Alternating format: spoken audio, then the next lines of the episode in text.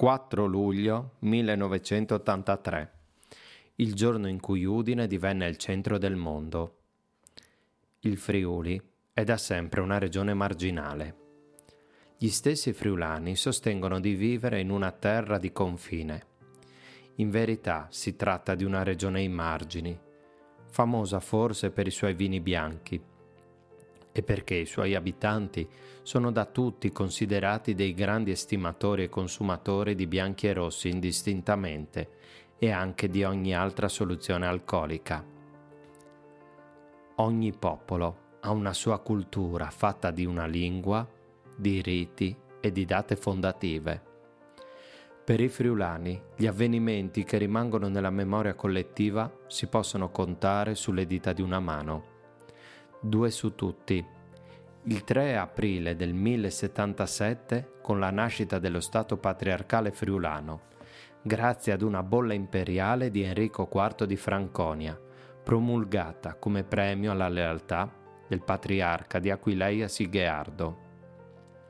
Per avvicinarci poi ai giorni nostri abbiamo il 6 maggio 76, il giorno dell'Orcolat Così i friulani chiamano il terremoto che ha devastato il Friuli partendo da un'antica leggenda. Si tratta di eventi che diventano fondanti per un popolo intero, unito da una lingua tutta sua e da una serie di usi e costumi influenzati dall'essere marginali e quindi facilmente penetrabile da usi e costumi altrui. Questi eventi sono diventati anni zero per un popolo intero Ancora oggi, il 3 aprile, sono moltissimi i friulani che festeggiano la nascita dei patri dal Friul, esibendo sulla finestra delle loro case l'aquila d'oro su sfondo blu. Oggi non esiste un 1962 o un 1990, ma esiste un prima e un dopo il terremoto tutto quello che è databile a prima del 76 diventa qualcosa di ancestrale, mentre quello che è avvenuto dopo è figlio del nuovo Friuli, sorto dalle macerie di Gemona e Venzone. Il 4 luglio 1983 è la terza data che è diventata fondante per i friulani e non solo quelli che tifano l'Udinese e amano il calcio è l'estate dell'arrivo di Zico a Udine. Ma partiamo dall'Avanti Zico per arrivare al Natale calcistico friulano.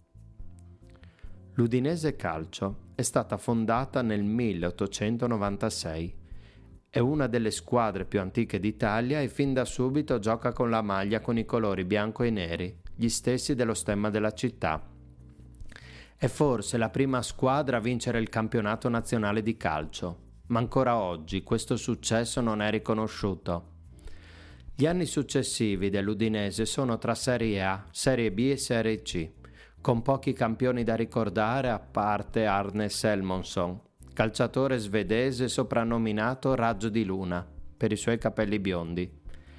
Dal 1981 l'Udinese si trova in Serie A stabilmente il campionato 1982-1983 si conclude con un dignitoso sesto posto, figlio di 20 pareggi, pochi gol subiti ma pochissimi realizzati.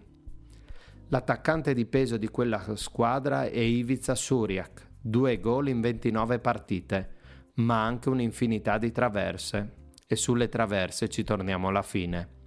È lui che indossa la maglia numero 10 ma questa sta per cambiare proprietario. Per arrivare al 4 giugno, però, dobbiamo andare indietro al mese di aprile, quando in una elegantissima villa veneta del Pordenonese stanno sorseggiando un bicchiere di Toccai tre personaggi che presto conosceremo. Lamberto Giulio Dori, ristoratore friulano che si muove tra Italia e Brasile e che ha già permesso all'Udinese di acquistare Digno. Franco Dalcin, direttore generale dell'Udinese, il primo al mondo a pensare di porre uno sponsor sui pantaloncini dei calciatori.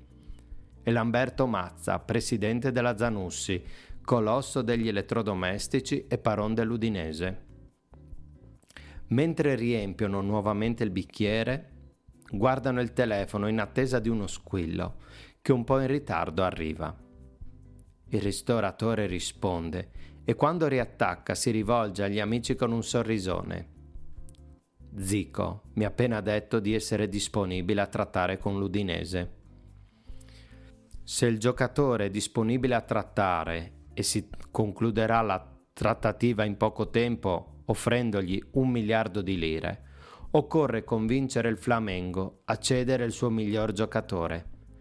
Servono 6 miliardi di lire. Nelle casse del club ci sono solamente 4 miliardi per le necessità straordinarie. Qui dobbiamo tutti concentrarci per seguire al meglio l'alta finanza italiana e i suoi movimenti. Per prima cosa viene fondata la Grouping Limited, una società nata ad hoc con 4 sterline di capitale sociale e una sede sociale situata a Londra in una chiesa sconsacrata.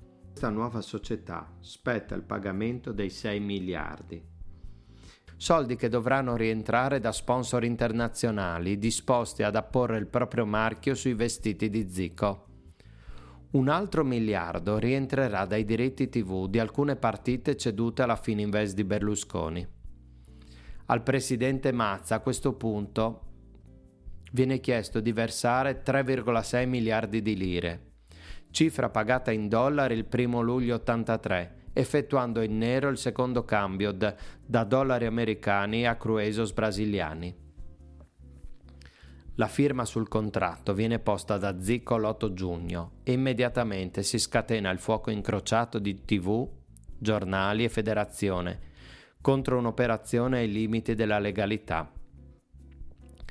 Luciano Lama, segretario della CGL, conoscendo la difficile situazione della Zanussi, afferma il signor Mazza da una parte prepara 4.500 licenziamenti e dall'altra assume un calciatore pagandolo 6 miliardi. È un fatto intollerabile. Siamo per la politica dell'occupazione, ma naturalmente di quella dei dipendenti della Zanussi e non del grande Zico. La federazione, vista la situazione non del tutto trasparente, blocca tutti i trasferimenti dall'estero autorizzati dopo il 13 giugno. Il 2 luglio, sempre la federazione, considera nullo il trasferimento di Zico all'Udinese e di Cereso alla Roma. Udine insorge e scende in piazza. Migliaia di tifosi si radunano in piazza 20 settembre per manifestare il proprio sdegno. Farà storia un cartello a righe bianco-nere con scritto Zico o Austria. La politica friulana, ma soprattutto quella romana, si muove per salvare Cereso e di conseguenza Zico. L'onorevole Giulio Andreotti, che a quel tempo può tutto, scende direttamente in campo per risolvere la situazione.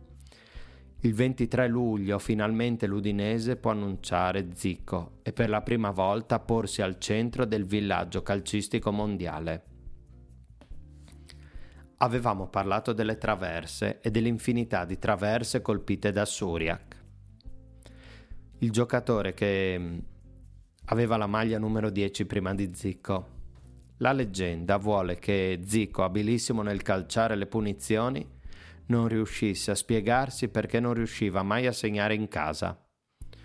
Un giorno chiamò un magazziniere chiedendogli di misurare l'altezza della traversa. Era 5 cm più bassa. Ecco, possiamo dire che prima di Zico le porte erano 5 cm più basse in Friuli. Ci vuole un brasiliano per portare le traverse ad altezza regolamentare.